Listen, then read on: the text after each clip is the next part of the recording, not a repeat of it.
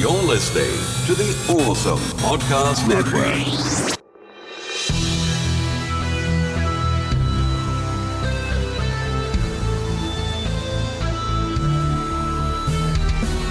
This is 80s Revisited. I'm your producer, Jesse Sedgley. And now, your host, Trey Harris. You got a light, buddy? Yeah, sure, kid. There you go. And your wallet. Mick, give him your wallet. What for? He's got a knife. That's not a knife. That's a knife.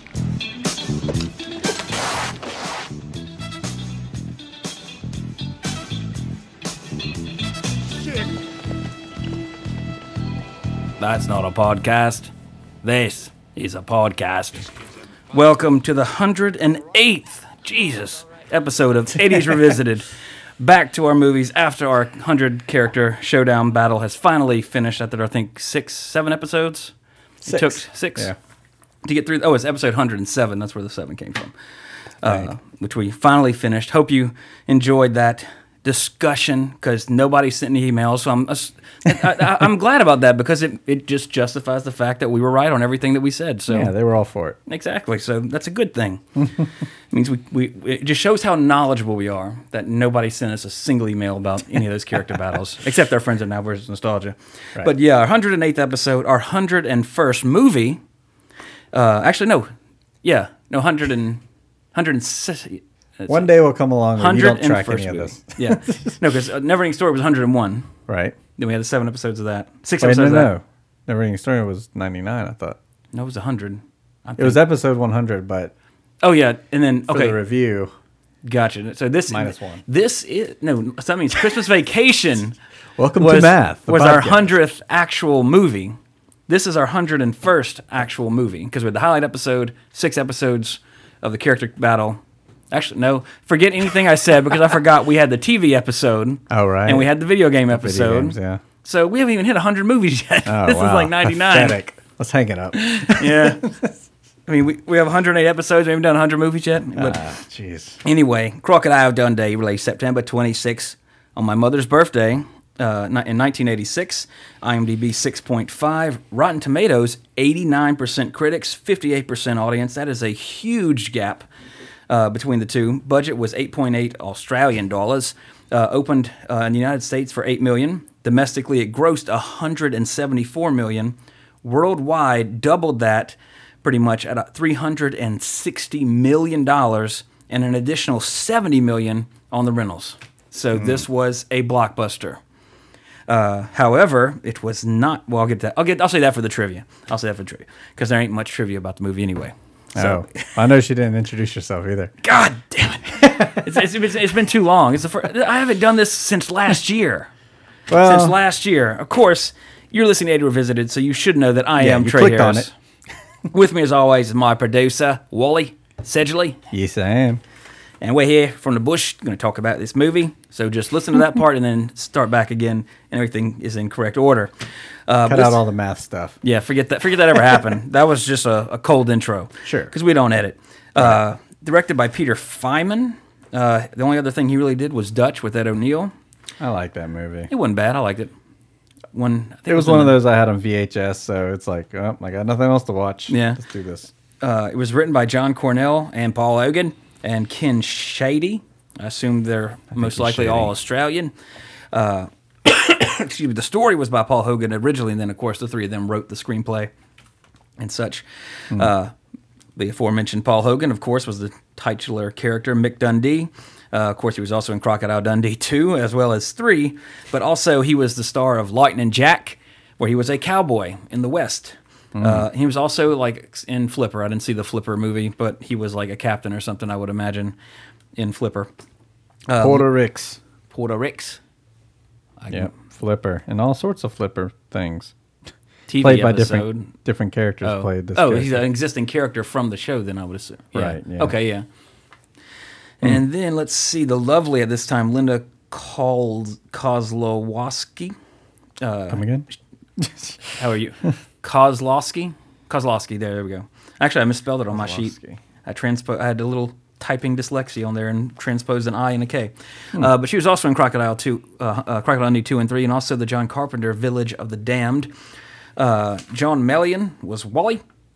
He was in a ton of Australian TV as well as Crocodile Dundee 2, and he died not too long after Crocodile Dundee 2 actually came out back in the 80s. David Gopilil was Neville. These names are awful. You know, you think like German names or Russian names would be hard to pronounce, but these Australian names, they give it a run for its money. But he was Neville. He was also in the Kenneth Branagh rabbit-proof fence film, and also the exceptionally good Western with Guy Pearce, The Proposition, which if you haven't seen that movie, I highly recommend it. Very, very good. Yeah, that's a nice 7.5 on IMDb. There you go. But it's a very, very good movie. And haven't seen it. Veteran of the podcast, none other than Carl Winslow himself, not playing a cop for the first time on this podcast. He was Gus. He was the limo driver. So before he went into law enforcement, he was carting around Australian guests of the New York Post. Jeez. But of course, he was also in Family Matters. And as far as the podcast goes, in case you forgot, Die Hard and also Ghostbusters, where, again, he played a cop in both. Bit parts. Well, not in Die Hard, supporting in Die Hard, but bit part in the original Ghostbusters. But always good to see Carl Winslow pop up when you least expect it. No one expects the Carl Winslow. But Crocodile Dundee, 1986. I remember this movie mainly for two big reasons. The first, of course, being because it kind of became a pop culture thing. Right. And this was probably the first time that I can remember hearing an Australian accent. So, you know, kind of like Jim Carrey and Dumb and Dumber, like, oh, good night, mate. You know, as a kid, especially a 6-year-old, like, running around repeating, that's not a... Every time we sat down at dinner, hey, Dad, is that a knife? Yes. That's not a knife. Yeah. Or a spoon. This is a knife. Oh, I've seen you play Knifey Spoony before. Yeah. One of the few jokes I remember from a Simpsons episode. Oh, man. But, yeah, and it's funny, too, because, like, that's almost a Family Guy type joke. But, of course, they copy everything. Simpsons joke. Exactly. Exactly. But the other thing I mainly remember about this film was it was the first time I ever saw a thong, at least that I can remember. Because Sue is going down by the water to get some dirty-ass water to bathe in. And then, of course, a crocodile pops up. Paul Hogan jumps up, puts his Bowie knife through the brain. But she's stripping down. And as a young kid, I'm like, I've never seen this much... Like her bathing, I don't know what it is exactly. I'm thinking, well, her bathing suit's like really like tiny. I'm a 6-year-old kid, you know, just like, wow, like this is, you know, eyes wide, like what is this? And she was quite a looker back then. This is magic. Very pretty. But it was funny. I was talking to John, our guest from the past couple episodes from Now versus Nostalgia, and when I told him I was doing this, he said, "Oh yes, I remember when I first saw that," and he said something about how it was like seeing Mount Olympus, you know, life changing at that age. But a lot of good memories about this movie. This is a film that, as a kid, you can enjoy it really well because you know he's almost like he's a superhero-esque type character. You know, as a kid you're not really paying attention too much to the plot and you know the love story that's going on. It's much more about you know just the action and yeah, there we go. Mind blown as a kid, like Jesus, what is this? It's like what kind of outfit is that? What is she wearing? Is that what Borat wears? It sort of is almost. It really is. Yeah, back for sure. But yeah, this scene changed me as a kid because, of course, very beautiful. And this was back when fake crocodiles looked good. Like you know, of course, today it looks a little funny, but it still looks good as opposed to you know any sci-fi original croc. Sharker or whatever they want to call their croctopus or whatever. Croctopus. Actually, I don't think they copyright 80s Revisited 2015 croctopus. What is that? An octopus crocodile? Yeah, it's a it's got the head of a croc, body of a croc, but has like 8 arms. Oh wow! So like you know, Cthulhu it can slither around. Style. Yeah, there we go. That could be like you know in the scene where they're called the Cthulhu Project, you know, and and someone's like that looks like a croctopus. Croctopus. Or like you know the main character is always kind of a dummy, you know, like a serious dummy, like a Catherine Van Dien. Type character. Actually, he should star in it. Yeah. Him and Michael Ironside reunite Starship Troopers as Michael Ironside could be Steve Gutenberg in the bounty hunter. Steve Gutenberg could be the scientist that creates it. Yeah. It's kind of like a short circuit thing. And Paul Hogan. Yeah, he could be thrown in there. Only one man can kill this croc. He's like the Quint of the film. They go off and hunting the crocodile. We've just literally, Sci-Fi should pay us a quarter of what they pay those assholes. And there's a treatment right there. We could write it in one day. Yep. Done. Easy. Bam. Anyway, back to Crocodile Dundee. But, you know, as a kid, it operates on a different level. Because then when you revisit, when you watch it as an adult, it's, as a kid, you like it because it's kind of fantastical. He's like a bigger than life character. But as an adult, when you watch it, it's really a good love story for the most part, you know. And I have a different appreciation for this film watching it now because it's, you know, when they're in the scene in the end, they're in the subway and it's all packed, and he, you know, almost crowd surfs back. You know, it's a very touching moment in the movie, and it's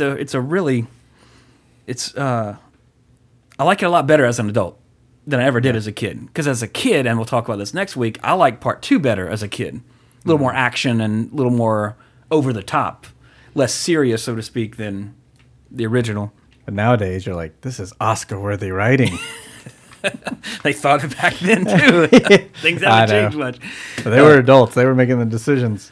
But, yeah, I mean, this film was pretty much, in a sense, it was almost Blair Witch-esque in a way, because this was basically a foreign-made film that they thought they brought over the made for cheap in Australia. Big hit over there, obviously.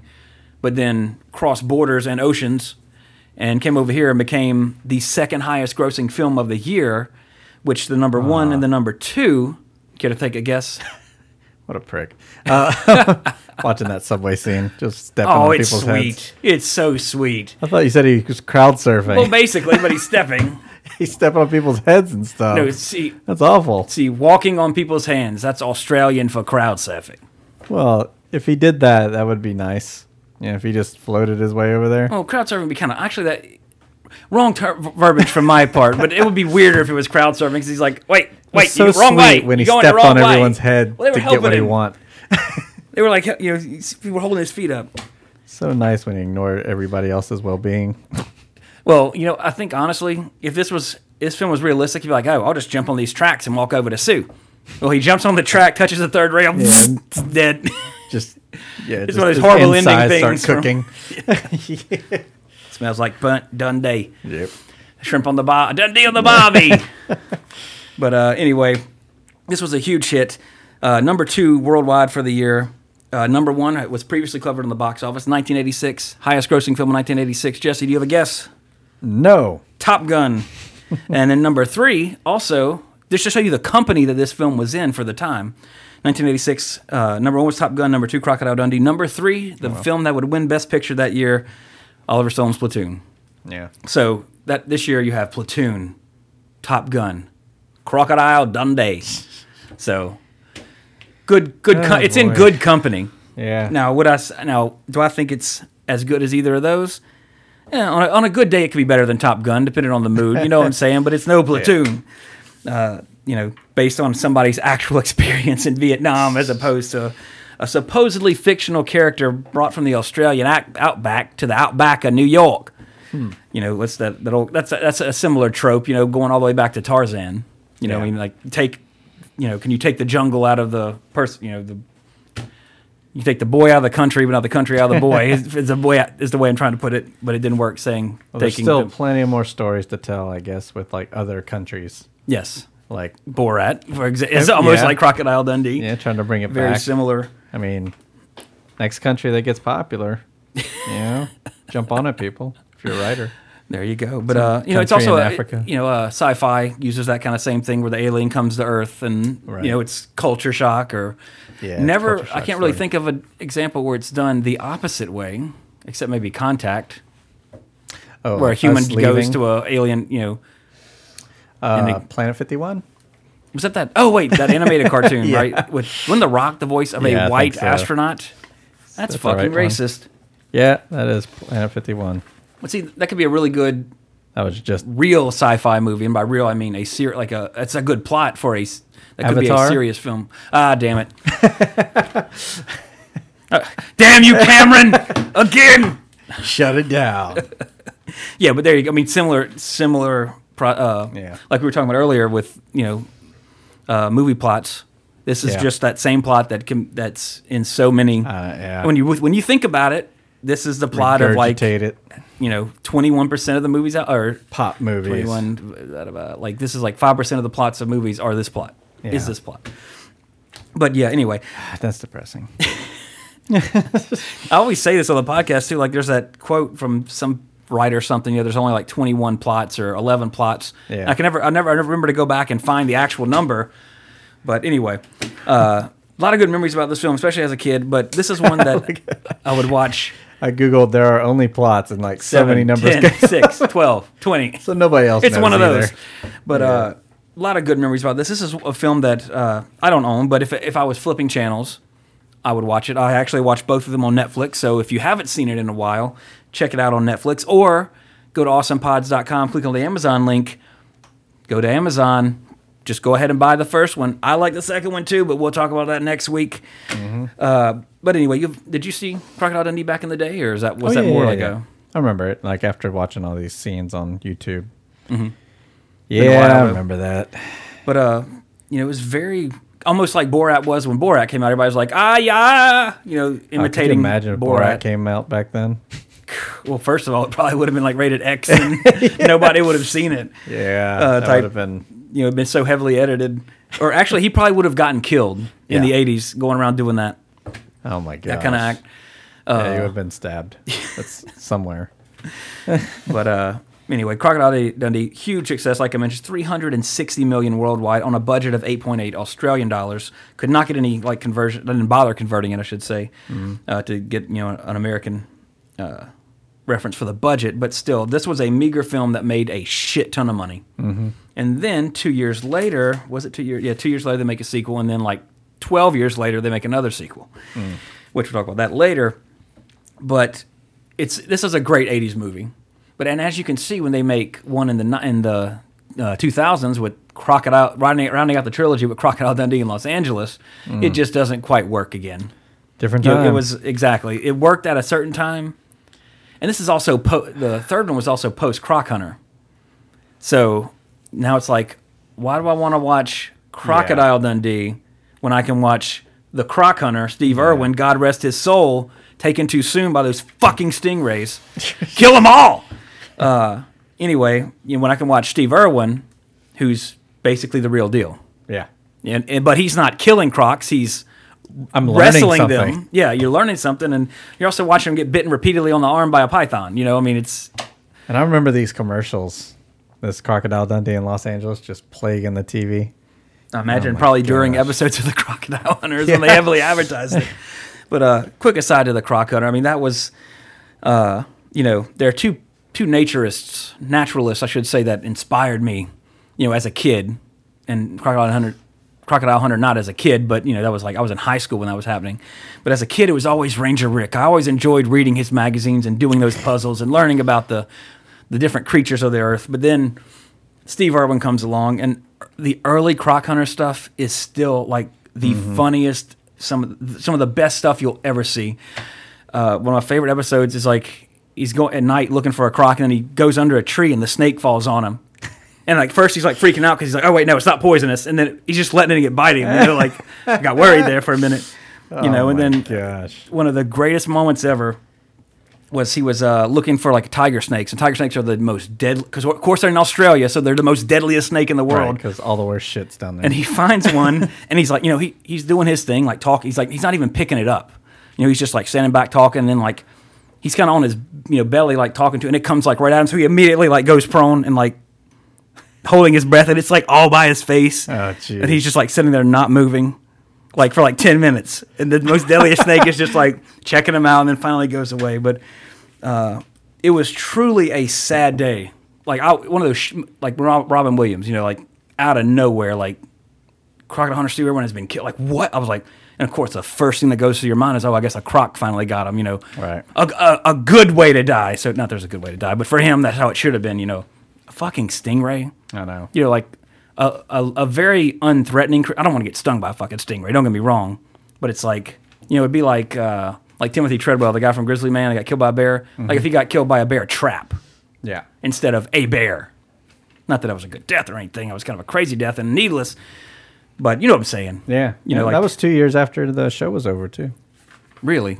I didn't know the show was like ended, so to speak. The show was over, but he was still doing like specials and or he got killed doing a special or something. He was actually involved in things not on television, you know, all for preservation. Yeah, because that was a big deal with their zoo and everything was. Yeah, so I think you know that's what he died doing is because I saw an interview. And I really can't remember where it was, but it was one of his colleagues told the whole story about it. Mm-hmm. And just to hear it from him, how he was all for the preservation of these creatures. Yeah. And then all of a sudden one of them gets them. Yeah. It's kind of like the one that shouldn't get him. I mean, he, right. You know, you're talking about a guy that sits here and like solo handles like 16-foot crocs. Yeah. Deadliest snakes in the world. Deadliest everything in the world. Like lets it crawl, you know, he's interacting with it. Like, mm-hmm. And I mean... He's in there holding cobras by the, you know, like dot, you know, giving an interview or doing a, not a promo, doing his show. Yeah.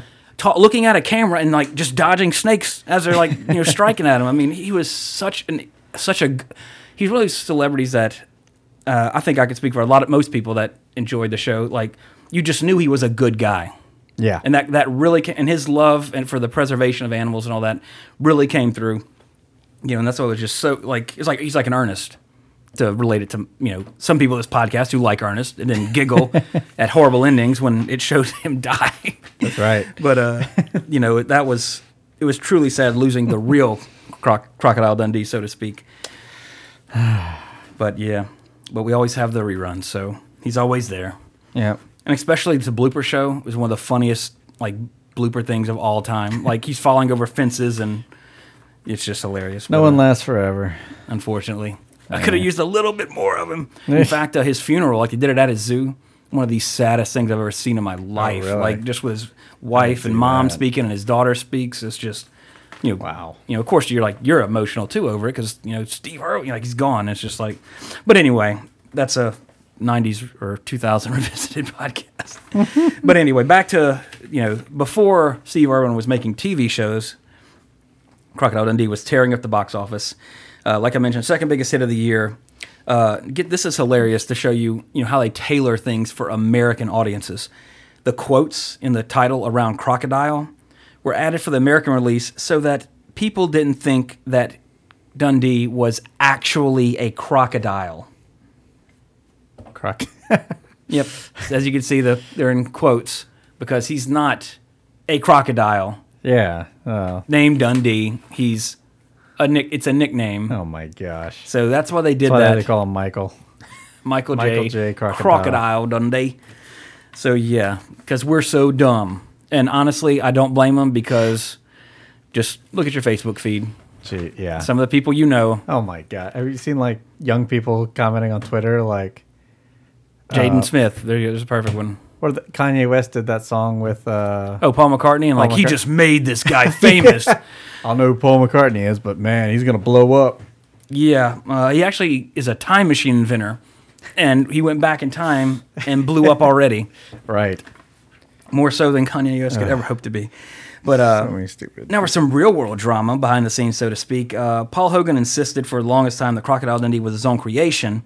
It was actually revealed that there was a real-life inspiration for the character. It was a bushman named Rod Ansell. He became popular in Australia in the late 70s because his boat capsized during a hunting expedition, and he had to spend 2 months trapped in the outback. Similar to kind of how, you know, the story about Mick Dundee in the movie, about how he got his leg bitten off and it grew into a big tail, or he got his leg bit and it grew into it. He got his leg bit off, crawled back to safety out of the outback after 2 weeks or whatever. But... it was pretty much Hogan eventually meant, that was like part of the story, but you know, the name Crocodile Dundee was all mine. I came up with the name, but you know, this guy. You can't have it. Yeah, basically. In fact, the real life guy kind of went on a tour as, you know, promoting himself as the real in quotes. Like the Kramer tour? Dundee. Yeah, when that lawyer, that was crazy. Man. And there was a scene in here in Crocodile Dundee where he hypnotizes the buffalo that's in the way, and he does little devil horns in front of it, and it passes out. Well, they actually pacified and drugged that ox to do that. Oh, lovely. But as a kid, I actually tried that on my dog several times, like just sitting there doing the horn hand in front of him. I tried that too. I tried it. I ain't gonna lie. If you didn't try it, it worked. My God, you must be Australian. I must be. This is pretty funny. In the first scene when Sue's on the phone, not in the first scene, I'm sorry, but early in the movie where she's on the phone calling from Australia back to New York, there's a bridge in the background. And that's the Sydney Harbour Bridge. It's a famous bridge. It's usually seen in the same shots as the Opera House and stuff. But the funny thing is that Paul Hogan, before he started life as an actor, actually helped paint that bridge. Oh. So his artistry's on display in the background.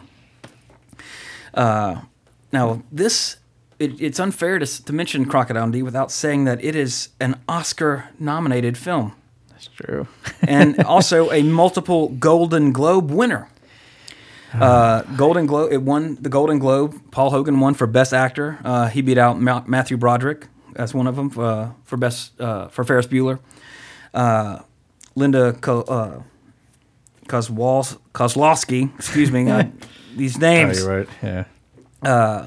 She was nominated for Best Supporting, but she lost to Dame Maggie Smith for Room with a View, and it was nominated for Best Musical or Comedy because it's the Golden Globes, and they can't just have one fucking category for movies. That's ridiculous.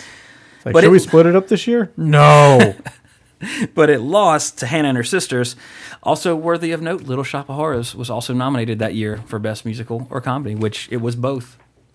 But neither it nor Crocodile Dundee took home the Golden Globe that year. That's why they can't split it up, because movies like that. And Oscar-wise, it was nominated for Best Screenplay, written directly for the screen, and it lost. So I believe it lost to Platoon. Yeah. So, yeah, which also that year swept up Best Director, and Best Picture. Mm-hmm. And that's about it for the trivia for this film. Score-wise, today, like I mentioned, I like it a lot better now than I did as... Oh, wait, no. Not to Platoon. Oh, what did it lose to? Oh, Woody different category. Oh, it also lost to Hannah and Her Sisters. Platoon won... Oh, it didn't... Oh, no, it was just nominated. Excuse me, my bad.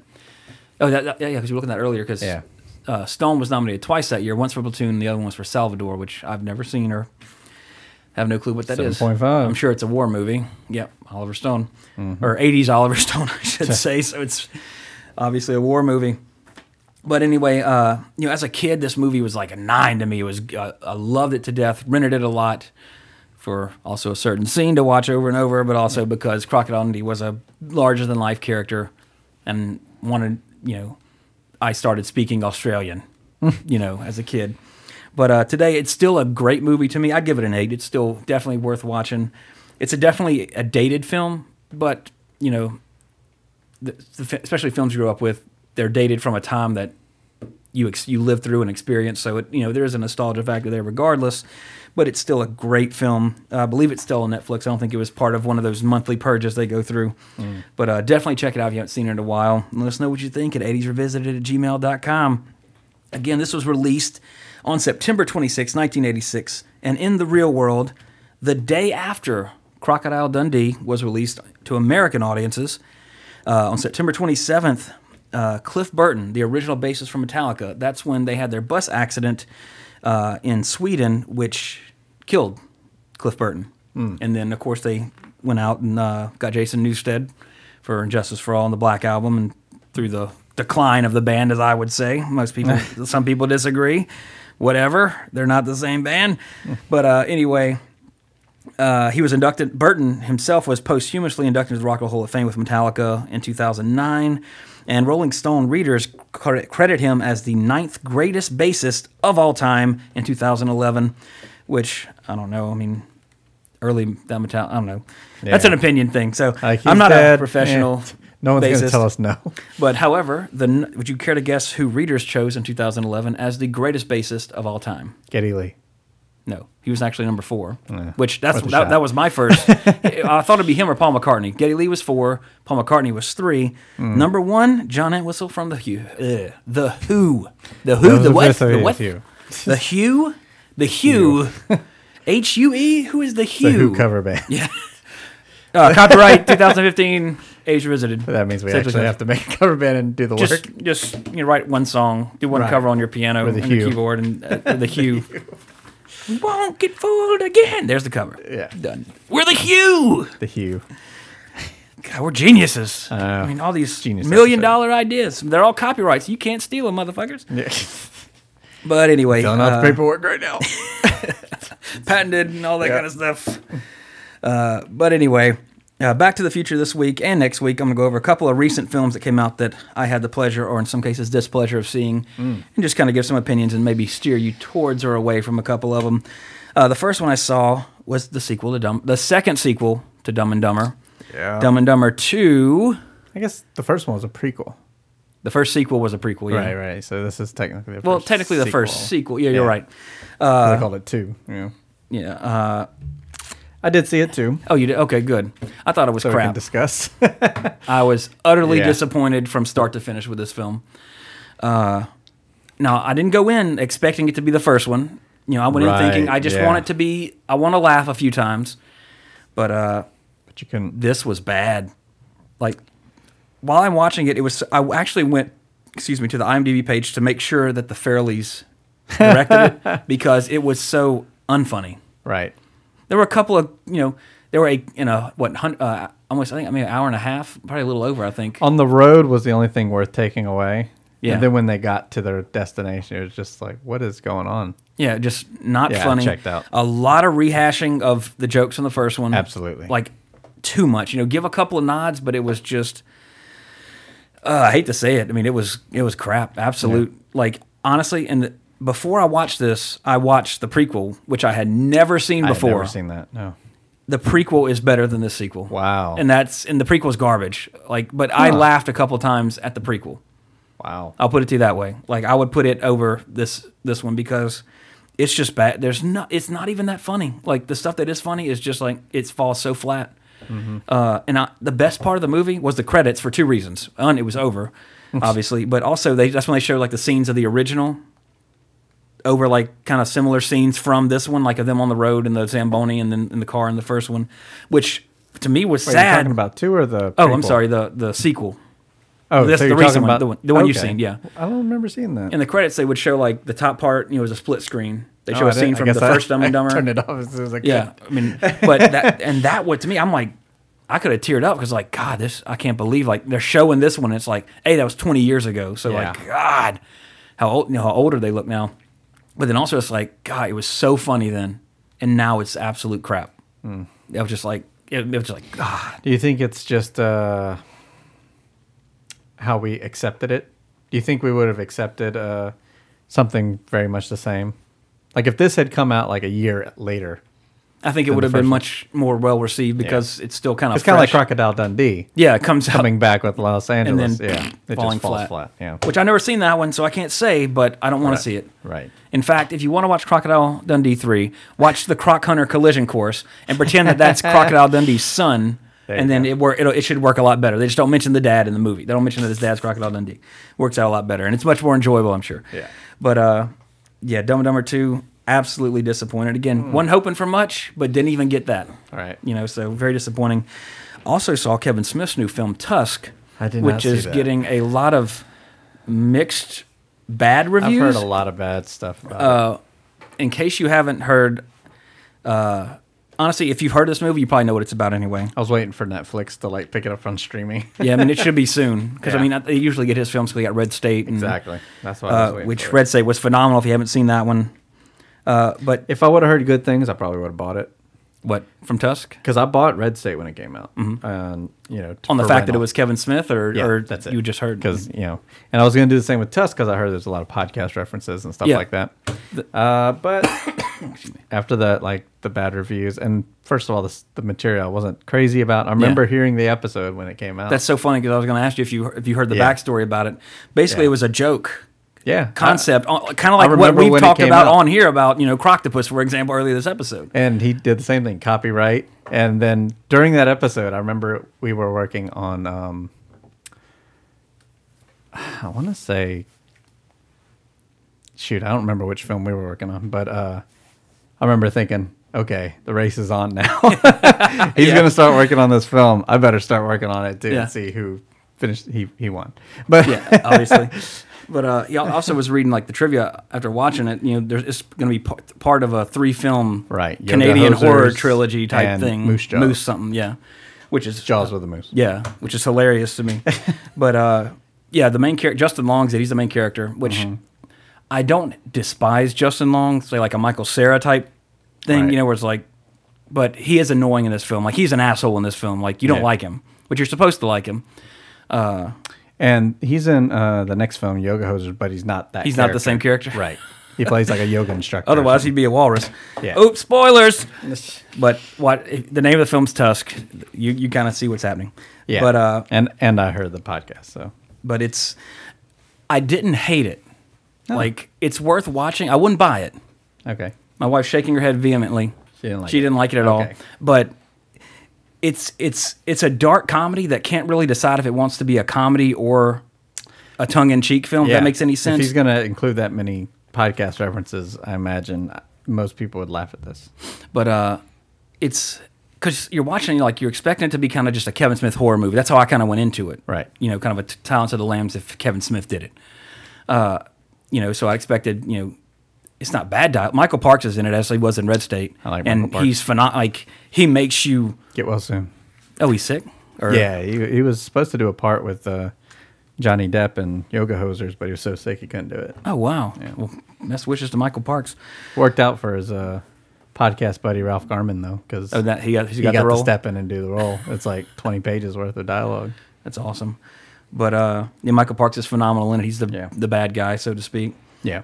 But yeah, Justin Long and very chubby Haley Joel Osment are, much like we're doing here, podcasters for a podcast called The Not See Party, Notsee.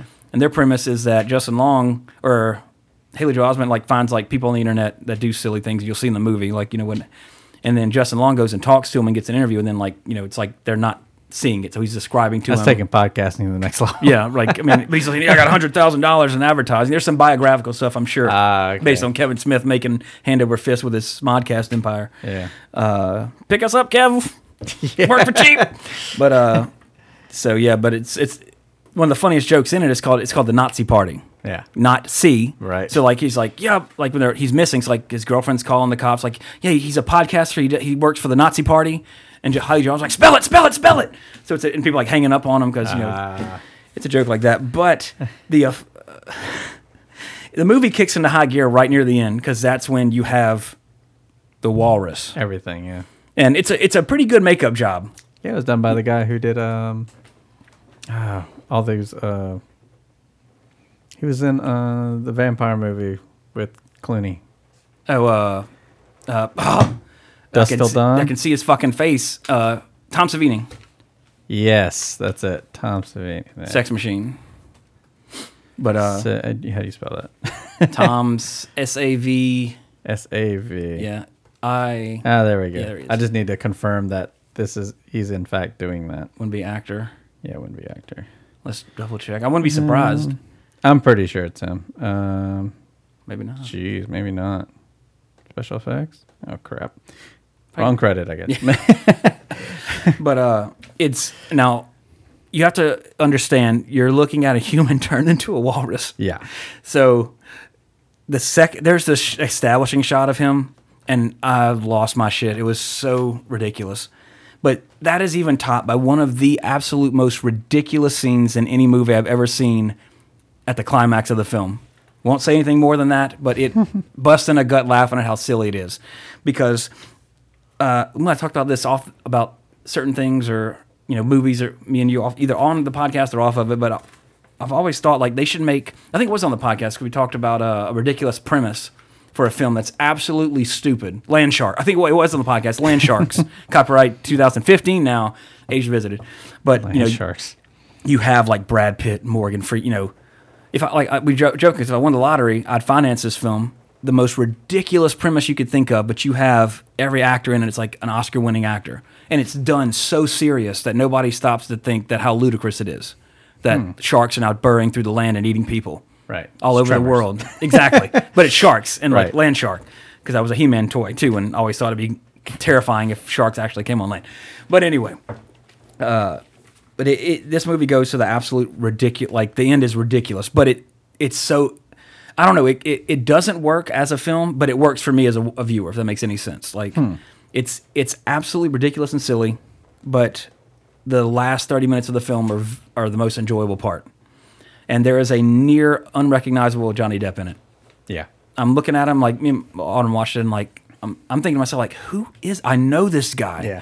I thought it was Val Kilmer at first, and like as I'm reaching to get my phone to IMDb, I was like, "That's Johnny Depp," and like that's when you see it. Yeah, he lucked out on that one.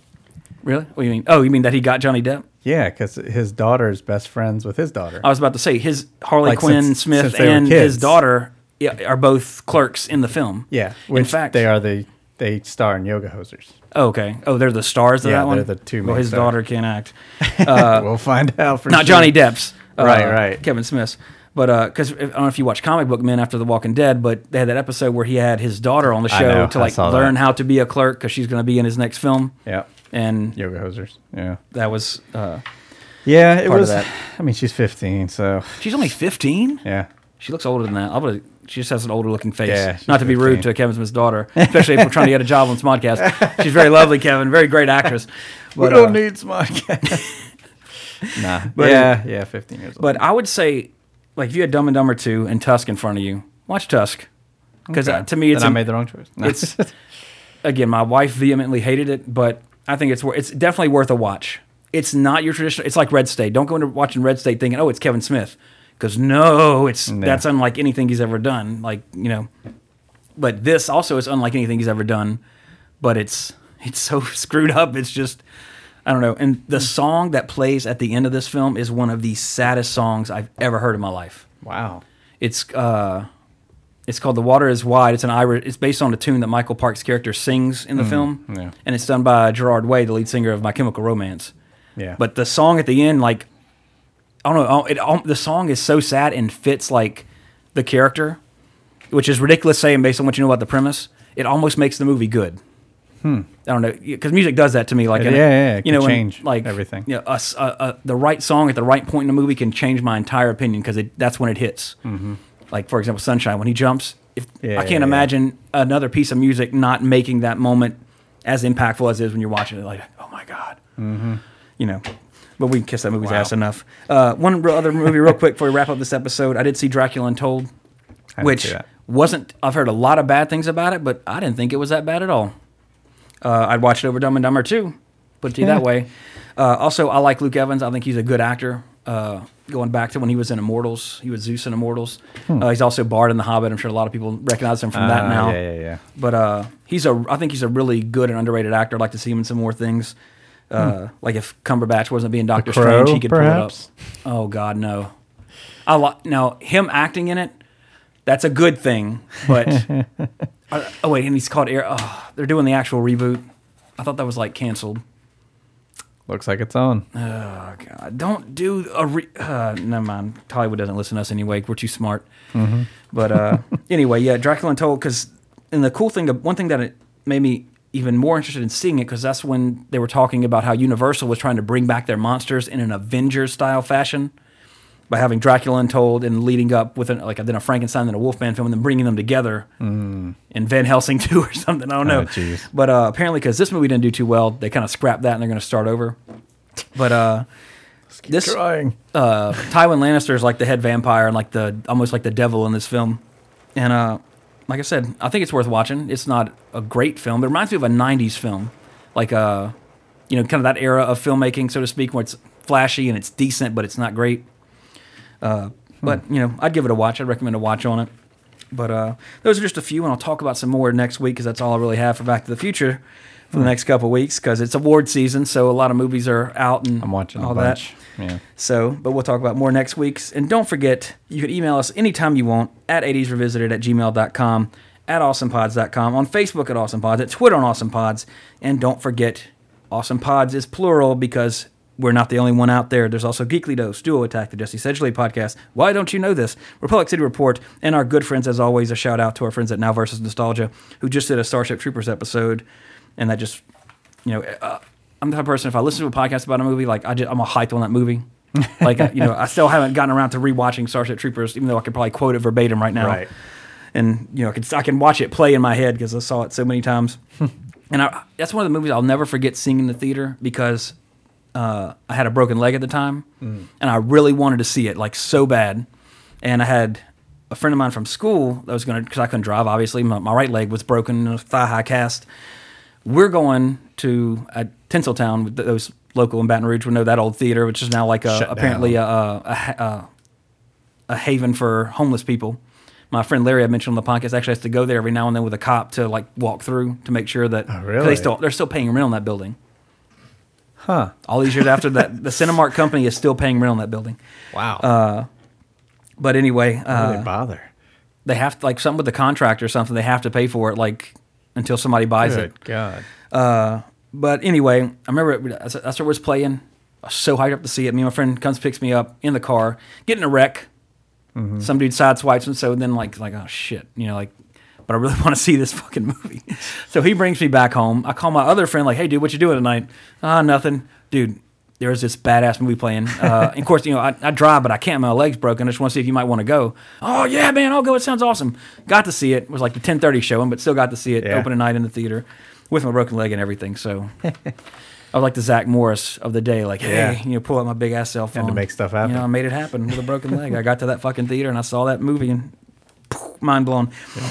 But to hear more about Starship Troopers, check out the recent episode of Now versus Nostalgia. They talk about it there. And next week, we will wrap up Crocodile Dundee Part 2 as we go back down under and then back to New York and then back to the Outback again to talk about Crocodile Hunter Dundee. Until then, Crocodile, I don't know, whatever. Yeah. When you try to talk in an accent, you just say shit and you don't know what it means. You don't even know if it's something that they would say because, you know, you go to England, like, you don't get mashed potatoes, you get bangers and mash. That's right. You know, you get all, it's all, you know, like, yeah, I want fish and chips. Like, I'm going to do my American impression. And that, you know, that's the thing, like, I swear to God, it seems that every Englander can do an American accent, like, flawlessly. I know. And then, like, you know, we go, like, oh, hey, mate, we should go, oh, you'll go watch the soccer match, mate. You know, it's like it's always like an English an American doing an English accent, whereas like you know, people overseas, we Americans must have the hardest language to learn, but also the easiest one to imitate. Yeah, you know what I'm saying? Because there's like there's so many actors that like they're you know they're doing an American, and then all of a sudden you see an interview. Oh yeah, I'm Australian and all. You're like what? Like damn, like did not see that coming. Over. It's the British invasion again. But check us out next week, everybody. We will see you then. Until then, I remain Trey Harris. Jesse Sedgley. Cowabunga! Or crocabunga!